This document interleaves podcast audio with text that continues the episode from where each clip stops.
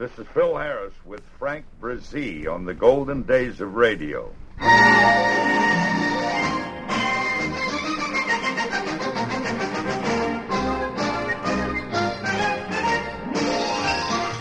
Hi, this is Frank Bresee inviting you to join me for the Golden Days of Radio. Great moments from radio programs of the past with the world's most famous personalities. On this program, we are featuring the Phil Harris Alice Faye Show, plus our in person guest, Phil Harris.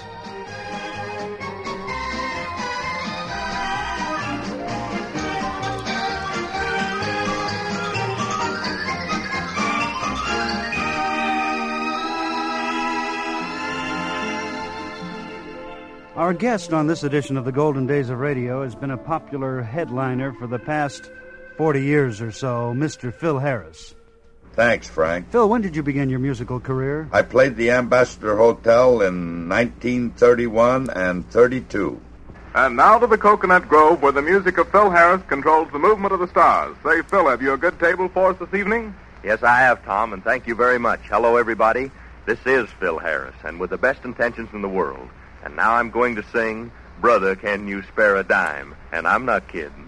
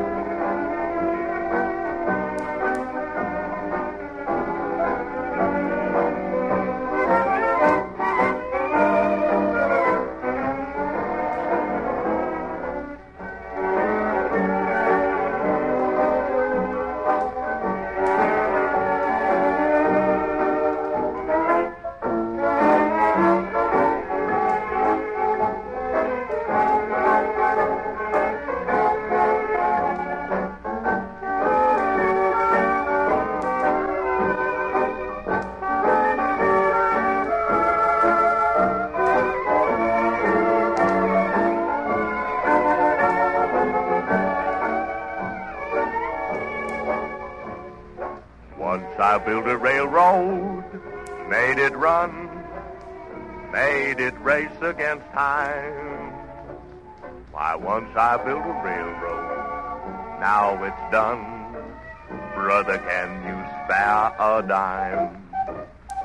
Once I built a tower to the sun, brick and rivet and lime. Yes, I built that tower now it's done. Brother, can you spare a dime? Why, once in khaki suits, gee, we look swell, full of that Yankee doodly dum. A half a million boots went slogging through hell, and I was the kid with a drum. Why, say, don't you remember? They call me Al. Why, it was Al all the time. Say, don't you remember? Why, I'm your pal. Buddy, can you spell?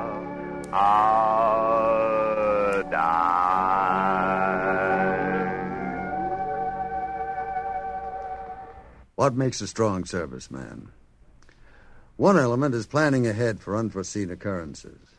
A good way to do this is through power of attorney, This is the formal appointment of someone to act as your agent or representative in handling your personal affairs while you're away or if you're incapable of handling them yourself. Power of attorney should be granted only to someone of complete trust. It should never be completed without legal help, and the types of affairs involved should be specified if possible. If you have any questions about power of attorney, see your legal officer.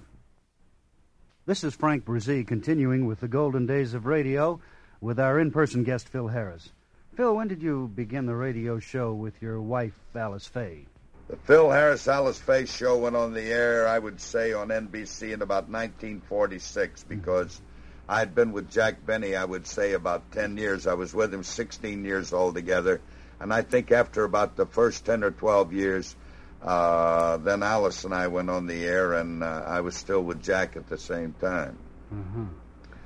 Well, here's a portion of the Phil Harris Alice The Alice Phil Faye Harris show and Alice Faye Show. from 1947.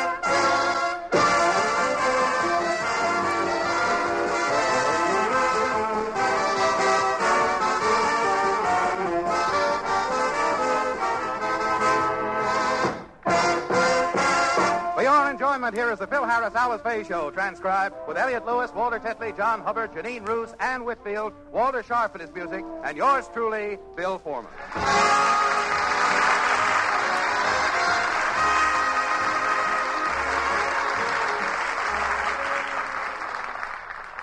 Although most of us make an honest effort to lead a well ordered life, sooner or later it seems inevitable that some of us have a brush with the law. This unwelcome contact with the forces of justice has recently occurred to Phil Harris. And to say that he's worried is a vast understatement. Now tell it to me right from the beginning, Curly.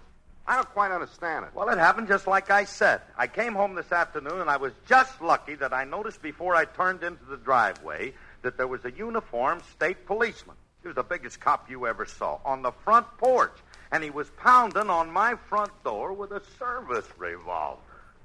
Gee, sounds like he meant business. Yeah, and what's more, he's been back four times since. Well, look, Curly, there's no reason for you to get all panicky and scared. I'm not panicky and scared. Besides, I like it here under the front porch. But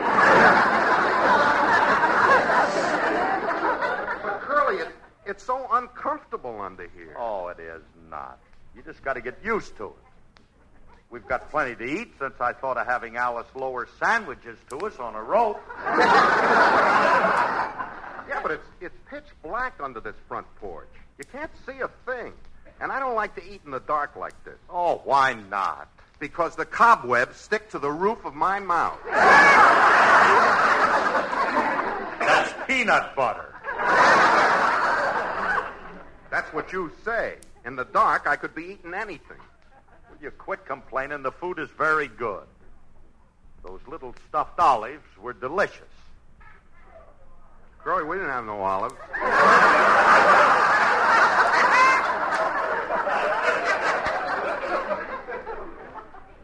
We didn't? Uh-uh. Well, how do you like that? All them little leather buttons on my vest are gone.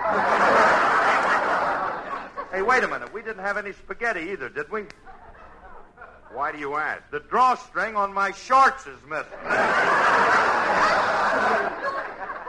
So's mine.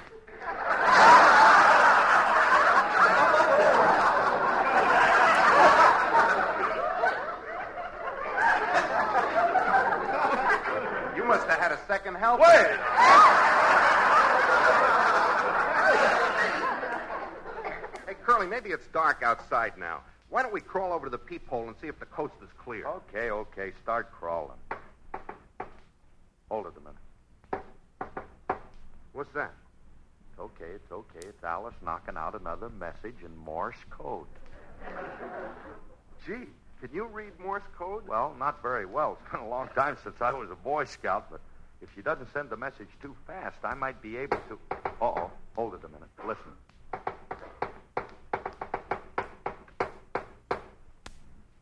What'd you say? What'd you say? Well, uh, if I deciphered it correctly, either they're having a lace panties sale at the May Company or the gardener is here with the Vigoro.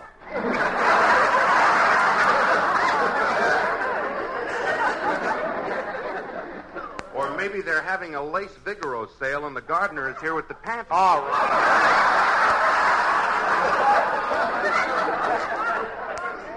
Hey, Curly, it's all dark outside now. Let's make a break for the back door. Okay, come on. We'll make a run for it. Right.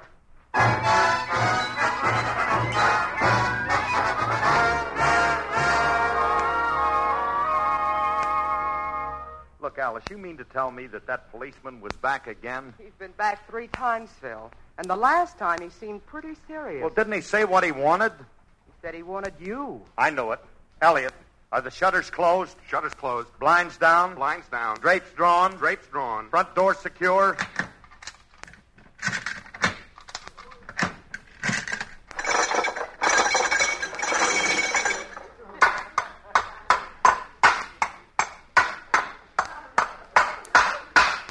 Front door secured.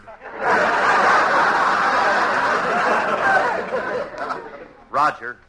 Oh, Phil, you're acting like a Oh. I am, am I? Look, when them policemen come after you four times in one day, they mean business. But, Phil, you've got to be guilty of something first. What is it you've done? Well, I'm not sure. What do you mean you're not sure? Well, I might have done something I don't know nothing about. I have lapses of memory. Periods when I don't remember what happened. Gee, that's serious. How often do you black out? Every time I get a hold of a spoiled ice cube. Last time it happened was on a Saturday, and I don't remember anything from 10 o'clock until 2 in the morning. Didn't you even know where you were? No, but when I got home, I had two pounds of dates and a live camel. With one hump. Hey, Curly, let's face it. That cop wouldn't be rapping on your door unless he was after you for something. Now, come on now. See if you can think of something you've done. Well. I thought I could get away with it, but now that I'm trapped, I, I may as well confess. Phil. Well, it's true. I didn't want you to know, but I've cheated the city of Beverly Hills out of thousands of dollars. Since 1942, I've been putting peppermint lifesavers in the parking meters.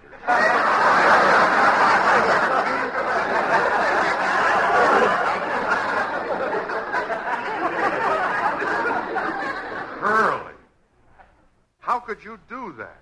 It wasn't easy. Many's the time I got a blister on my tongue before I licked them down the side.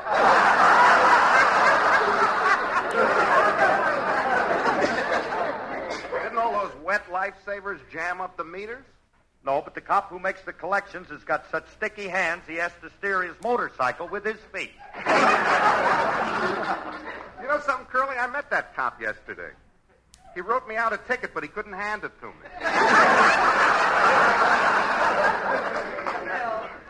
I don't want to interrupt you and Hans Christian Andersen.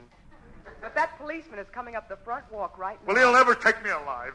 I got a plan how I can escape.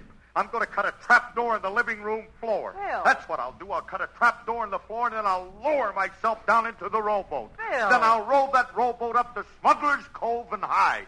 Oh, Phil, be sensible. We're in Encino. We're 15 miles from the ocean. How are you going to row a boat to Smuggler's Cove? Don't worry, I'll do it. Maybe so, but it'll be uphill all the way.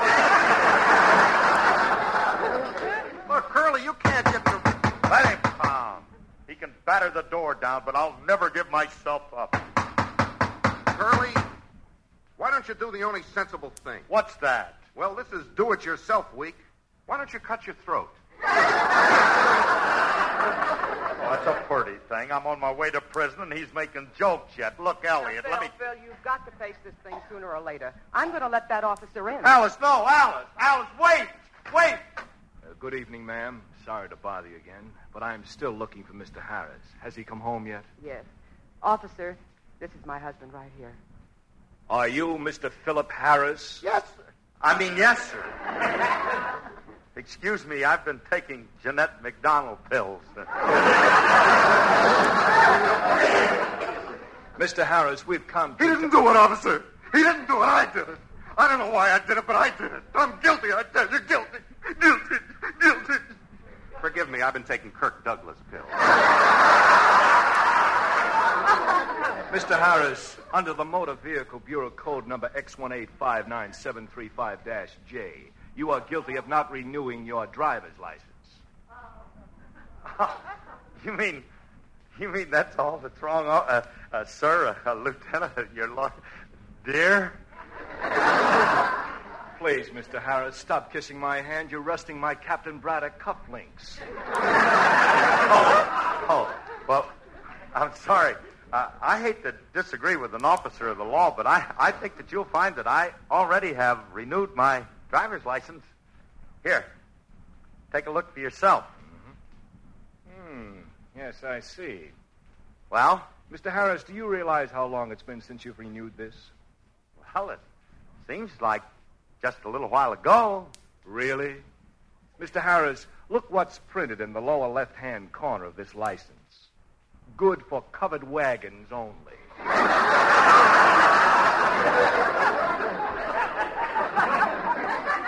See, that's right, Curly. And look what it's printed on buffalo hide. well, if it was good enough for my grandfather, it's good enough for me. Mr. Harris, His Honor Judge Johnstone has kindly consented to give you an appointment this afternoon at 2 o'clock in room 784 at the courthouse. I do hope we haven't inconvenienced you, Mr. Harris, and if we have, please accept our heartfelt, sincere, and abject apologies. Good day, sir. And we mean business, you New Orleans wetback!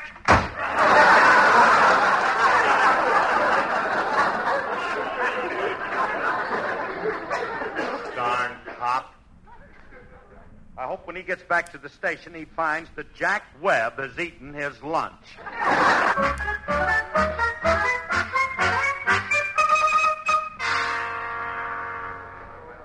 hey, Elliot. You know something? That judge looks like a pretty tough guy. Maybe I should have got a lawyer. What are you worried about, Curly? Well, supposing that judge don't like musicians. Then I'm going to be dead. Now, when he asks me what I do for a living, how can I tell him I'm nothing but a drummer? We'll use the high class word for drummer, Curly. Tell him you're a percussionist.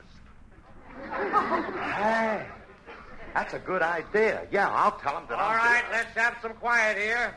This is the Traffic Violations Bureau, and the judge's time is limited. When your number is called, step up and answer the question quick. And I don't mean quick. Case number 46. Your name, please? Clark. Your first name? Gertrude. Occupation? Housewife. Violation? Driving through a red light. Thirty dollars. Next case. Come on, let's get things moving here. Case 47. name? Harris. First name? Phil. Occupation? Percussionist. Spell it.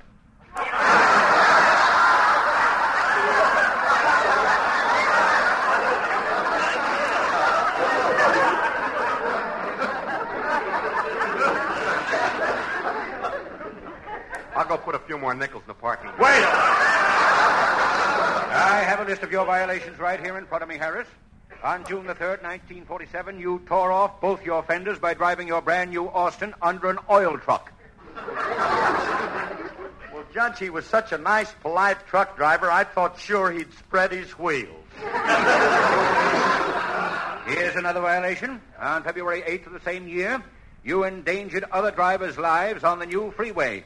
You were in a 50 mile an hour lane, and you were only going 8 miles an hour. How do you know? The arresting officer said your foxtail was limp.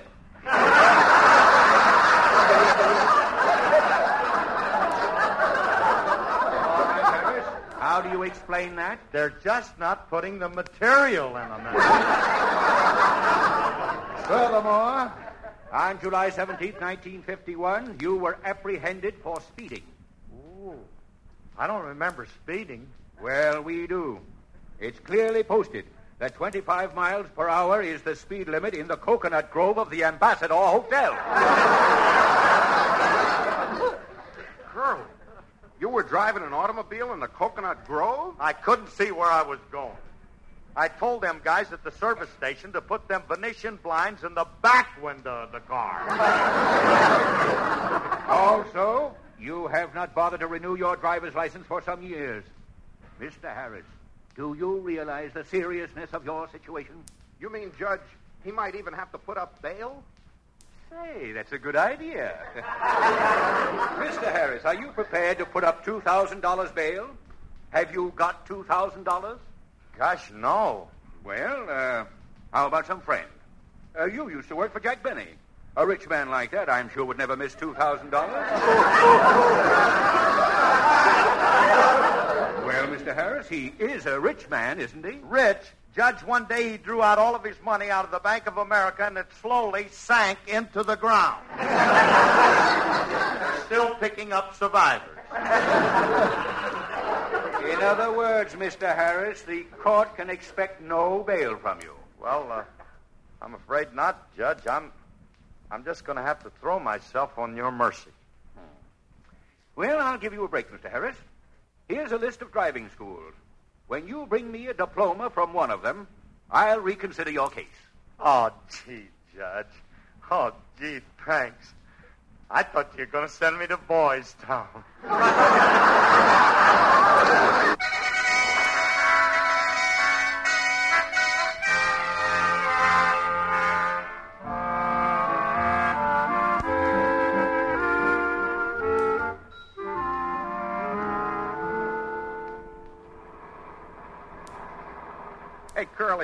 We've been driving half the night with this lunatic.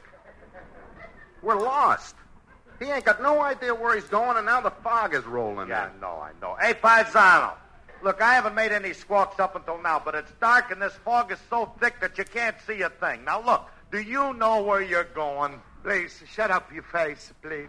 I know what I'm doing. You see that little red light up ahead of us? Well, that little red light is on the back of a truck. Uh, we just follow the little red light, everything's going to be hunky-dory. Hey, Ellie, that makes pretty good sense. That truck must be on the main highway. Well, I don't want to worry anybody, but water and seaweed is coming in the window. Yeah, yeah. Hey, Dominic, he's right. This car is underwater. Yeah, we're underwater. It's that lousy little red light, the menage Azul. How do you like that? Uh, for the past 14 miles, we've been following the Catalina Ferry.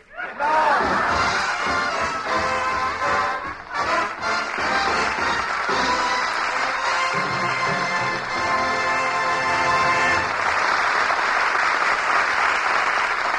Thanks, and good night, everybody. Good night, everybody.